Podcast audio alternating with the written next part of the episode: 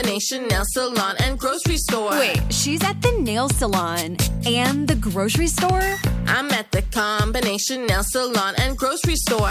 Groceries through Instacart, delivered to my door. I don't have to choose between acrylics and the grocery store.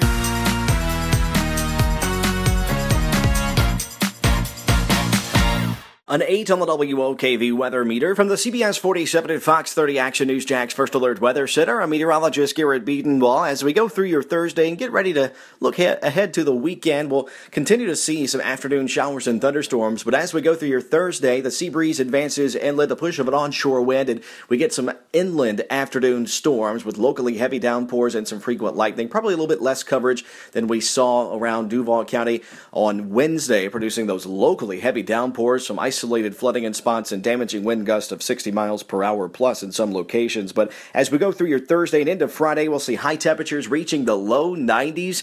It'll feel much warmer when you factor in the humidity before we get those clouds and showers west of Jacksonville. As we go into the weekend, always in view of the first alert seven day forecast as well. We'll see high temperatures reaching the low 90s, mid 70s in the morning, so a muggy night and morning kind of couple of nights, uh, as is typical as we go through the next couple of days. We'll see some afternoon showers and storms, very isolated to widely scattered, primarily inland as we go through your weekend, but locally heavy downpours, some lightning, and some gusts, gusty winds are the main threats as we head through Saturday and into Sunday. Monday, 93 degrees, our forecast high. We'll see some isolated to widely scattered showers and storms, a little bit more coverage than over the weekend, but looks like we're just kind of in a typical summertime pattern here before we pick up the coverage of afternoon storms as we go into early to mid, late, and late next week.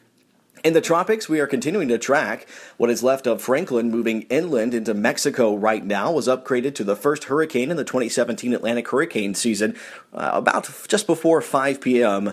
on Wednesday afternoon. And so this is right around where we should be for our first a hurricane in the season, uh, as opposed to the climatological uh, day, uh, is actually the 10th today. So, uh, right where we should be for the formation of our first hurricane in the 2017 Atlantic hurricane season. Still monitoring a tropical wave in the central Atlantic. Uh, Invest 99L has some potential to develop in the weekend and early next week as it moves to the north of the Bahamas, likely to recurve away from Florida and away from Jacksonville if it does develop. So, there is some long range potential for development still. We'll be monitoring it in the First Alert Weather Center.